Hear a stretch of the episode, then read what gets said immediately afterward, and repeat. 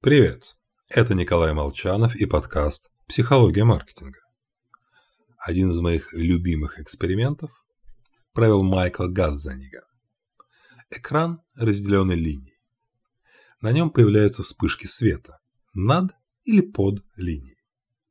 Программа настроена так, что в 80% случаев вспышки возникают выше линии и только 20% ниже.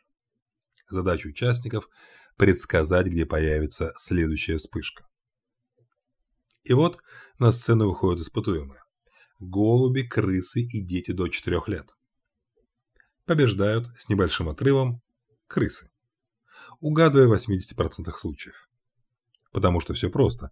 Свет практически всегда появляется над линией. Участники выбирают вариант, который чаще всего случался в прошлом. Но это для крыс, голубей и детей просто.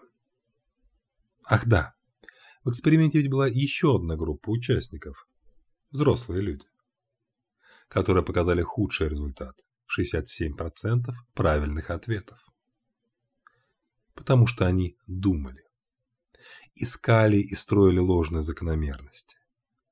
Мы хотим жить в упорядоченном мире. Случайности нас пугают. Мозг человека вообще автоматически настроен на поиск причины и следствия. На этом основаны практически все суеверия.